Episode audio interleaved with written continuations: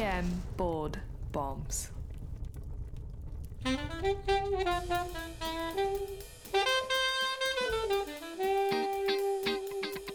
Now, here's doctors Iltifat Hussein and Blake Briggs. Welcome back to another EM Board Bombs podcast where board setting is a little bit more enjoyable. I am Iltifat Hussein, joined by Dr. Blake Briggs. Truly a pleasure. Ah, Always, always. We're back in the studio. I'm excited. So, for each 10 15 minute episode, you get high yield board knowledge. Uh, we like to take comfort of the STEM, stay for the content. Sign up for our um, newsletter. You can access it on our website, emboardbombs.com. Hit us up on Twitter. Our handle is at emboardbombs. Uh, we also have an Instagram handle. Uh, no, we, we do not. We're working on that. We have someone, right, working on that. Hey, Dr. Briggs, you ready for the topic? Let's do this. Let's do it. All right, so let's jump right in. So you got a 40-year-old avid ice fisherman from Minnesota. He's been very upset, upset by how warm the winter has been this year because the lakes haven't frozen over and he hasn't been able to ice fish. After a week-long cold spell, he decided, you know what? It's probably safe to go out on the ice now. Just one week. Just one week. He couldn't have been more wrong. After getting about 10 feet out on the lake, he fell through. He, was in the water for about five minutes before he was able to pull himself out and walk back to his car. Someone saw this happen and called paramedics who arrived and noticed that the man was slurring his speech and was, was slightly confused. His temperature at the time was 30 degrees Celsius, uh, 91.4 degrees Fahrenheit, and his heart rate was 29. He was transported to the ED where he continues to exhibit lethargy and shivering. Which of the following is true? A. Pacing is indicated for this patient. B. Elevation of the J point is prognostic for mortality. C. Hypothermia causes shortened QT intervals on EKG. D. In severe hypothermia, extremities should be rewarmed first because they aren't as well perfused as the trunk. E. Allow up to one minute for pulse check before defibrillation. A. What's the answer, Blake? All right. Answer here is going to be kind of surprising, but it's going to be allowing up to one minute for pulse check before defibrillation. That's the last choice, choice E. Oh, daring, huh? Uh, daring, daring. I think Bold some, some move. people might have jumped the gun and just picked A. Pacing is indicated on this patient with Not a heart rate of 29, huh? All right, well, we'll go into this. All right, here we go. So let's talk about this. You want to start off the day with something really relevant to your field in emergency medicine? Let's talk about um, convective and conductive heat And loss. And we promise all our listeners this is the most boring part. The next 30 seconds are the most boring part of it. And then we get a little bit more exciting. I'll tell you, the only thing you have to know here are these two words. Yeah, So the yeah. two uninteresting things of the day are going to be of heat loss, convective heat loss to cold air, and conductive heat loss to water are the most common mechanisms that people get accidental hypothermia. And of course, we're going to be focusing on the people that are unfortunately going to be at high risk for hypothermia. These are, of course, elderly patients and your lower economic status patients. These are homeless patients, unfortunately. So the physiologic response, this is important because this literally is going to frame how patients look on the physical exam and how cold they are. So remember that thing called the hypothalamus? Yes. Somewhere in the abdomen, I heard. So in the brain. We got to make sure people are. Just gotta be careful. we got to make sure some students listen. Like, oh, okay, jotting that down for step one.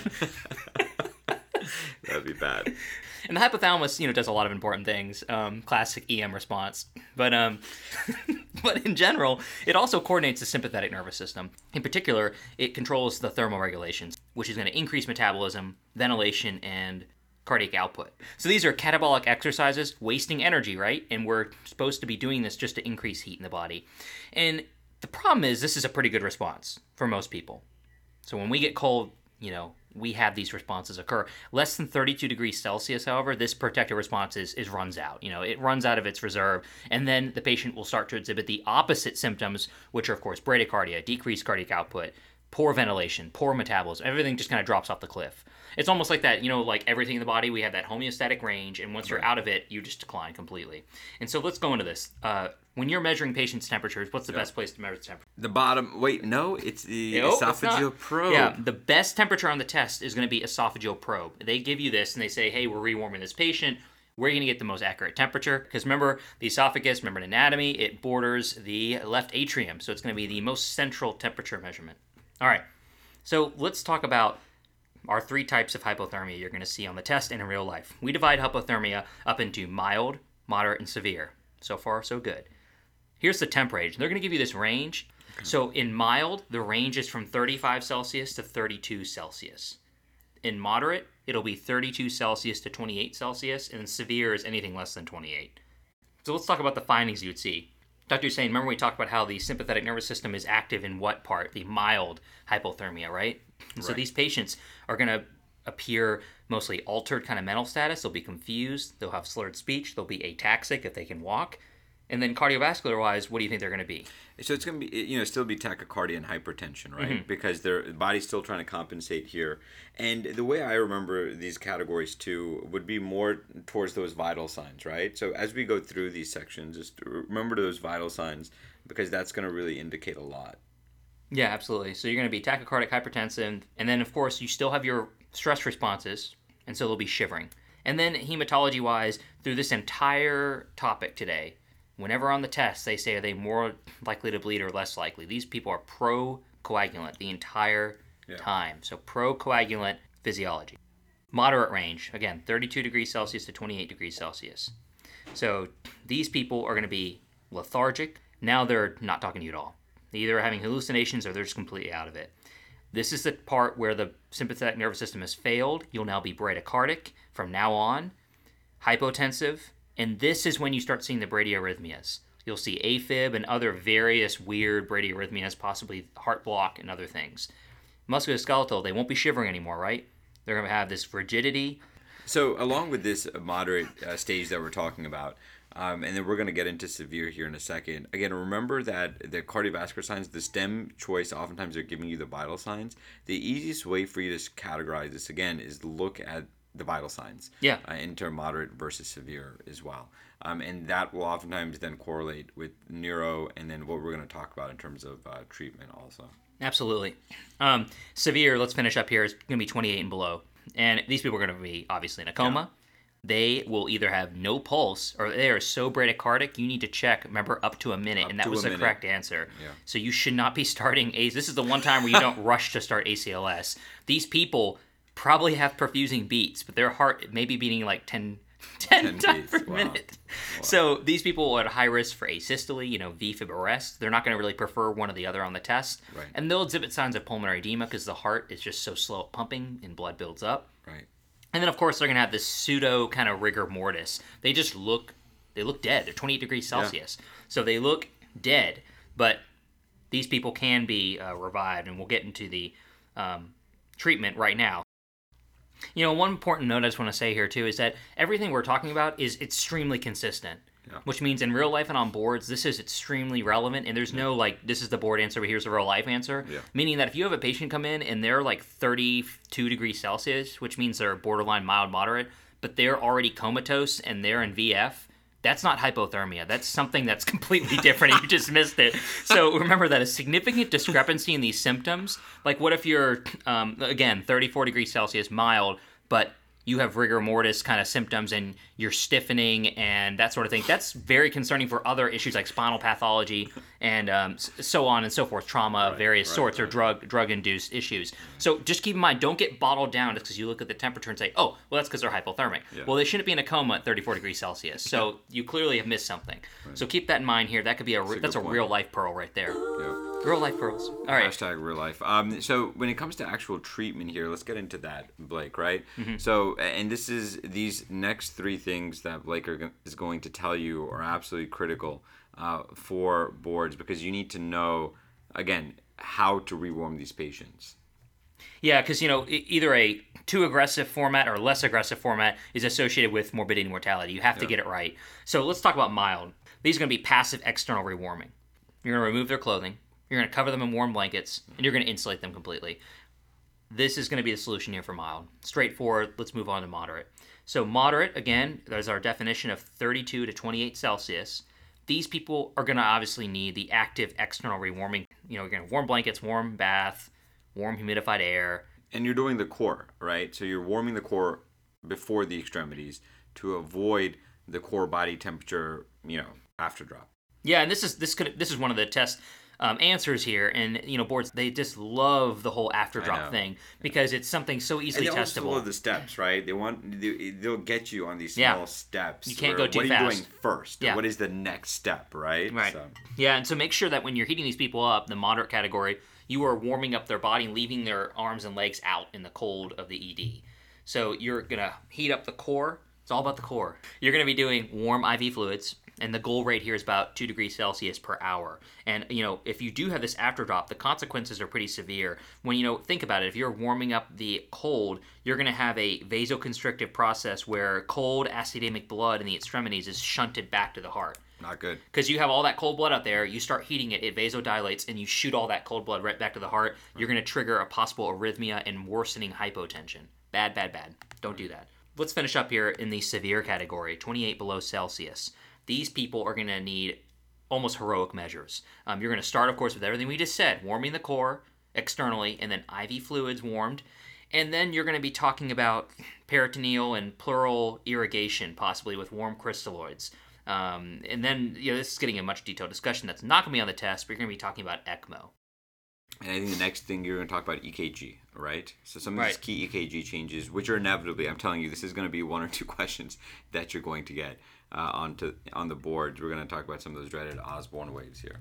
So the EKG changes in hypothermia, you're going to have prolongation of all EKG intervals, and that's due to the slow potassium conduction that happens. So the R to R interval, the PR interval, the QRS, the QT, every one of those is going to be prolonged. With this, this is the one people know more, is going to be this classic J point elevation, which is called an Osborn wave, a classic massive upstroke of the J point, yeah. which is the Osborn wave. And there are two big myths about the Osborn wave. One, that it's specific for hypothermia, which is not true. Osborn waves can be seen in many other conditions. Two of the big ones are going to be any brain injury of any type and hypercalcemia. Those are two classic things Osborn waves are seen with. The height of the J wave is actually proportional to the g- degree of hypothermia and you see the Osborn waves most prominently in the, the anterior leads, V2 through uh, V5. However, they're not specific again for hypothermia, and the most importantly, one of the answer choices, they are not prognostic. J waves are not prognostic. And that was one of the answer choices that was incorrect. So let's move on to the uh, workup here. Dr. Hussein is going to go through the, the next few points here. Yeah. So when it comes to actual workup, you know, you're obviously checking um, their blood sugar, you're getting that EKG, you're getting basic labs. CK is another thing because a lot of these folks have been out there for a while. They might develop rhabdo, and they might have been outside on the ground or in the cement uh, for a long period of time. Uh, some of those uh, lab abnormalities that you're going to be seeing, uh, you know, pretty obvious ones. You're going to be seeing a metabolic acidosis. We talked about what happens when that cardiac output uh, goes away. Um, and you could also see respiratory alkalosis, again, just depending on where they are on the curve, how their body was compensating. And as we talked about uh, from a coagulopathy standpoint, right, um, their coags are going to be increased and not functioning the way they should. Uh, for hemoglobin, so hemoconcentration is expected. Uh, this is something I actually did not know before. So hemoglobin rises 2% for each 1 degree Celsius drop. So rewarming requires a lot, a lot of monitoring, right? Um, you're getting, you're you have them obviously hooked up to telemetry, um, and it can drastically change electrolytes, blood counts uh, as well. So you should be getting frequent labs on these patients. Uh, pulse ox is already hard to get, I feel, uh, half the time, right? Um, and now you're looking at it potentially lagging behind several seconds to minutes. So, really, uh, pulse ox isn't going to be your best indicator for ventilation. You should be considering, you know, getting blood gases on these folks and really just seeing how they're ventilating. Um, and again, arrhythmias can persist until the patient is rewarmed. That's really important to understand because uh, you know we talked about how these patients can become really Brady, and we talked about this in the answer uh, choice as well. Just because someone is Brady doesn't necessarily mean you need to start giving them atropine, and you need to start um, pacing them. Um, you should ignore atrial arrhythmias with slow ventricular response. Do not pace those patients in particular. Pacing is going to be one, not going to help you and two, that whole thing about don't really move the patient, don't really right. disturb them because you could cause an arrhythmia. It's actually been shown to be probably less true of that, but on boards they love that. Right. So don't jostle the patient as much, and jostling the patient probably doesn't mean throwing down a transvenous pacer into the right atrium and jiggling that around in between the ventricles, inducing those arrhythmias, right? exactly right. So shouldn't be doing that. So anyway, and severely hypothermic patients they may develop VFib. The priority needs to be rewarming here let me summarize that real quick, at least in terms of those treatment methods for mild, moderate, and severe. So, mild, 32 to 35 degrees Celsius. That's where, again, remember, the hypothalamus is still somewhat functioning. Your body is responding with tachycardia, hypertension, you're shivering as well. Um, and the treatment for that is passive external rewarming. A goal around 1 Celsius per hour. Remove the clothing, uh, cover in blankets, insulate.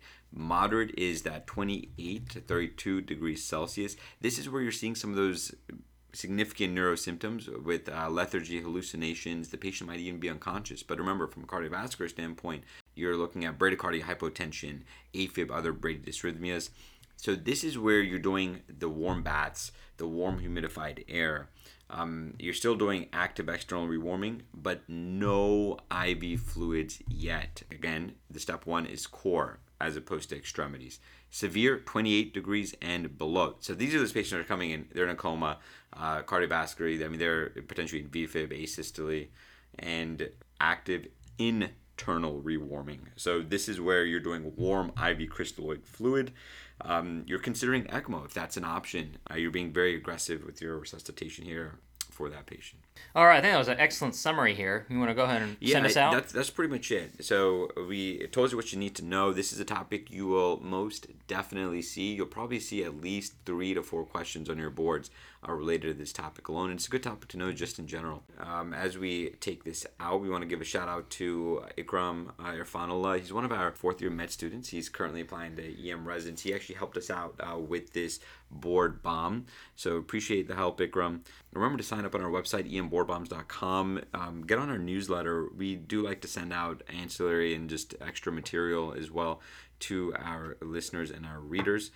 Uh, Make sure to follow us on iTunes and the podcast app. So download that podcast app if you haven't already and subscribe to us. Uh, drop us a review there. We really appreciate it. We'll also use those reviews you drop us to improve the pod and we use that as a way for you to tell us key topics that you want us to mention and talk about you can follow us on emboardbombs.com on twitter and you can also reach out to us there if you if there are any particular topics you like if you're interested in EM yeah and boards, And boards. but not so much bombs. just come to us yeah, see you later. see you.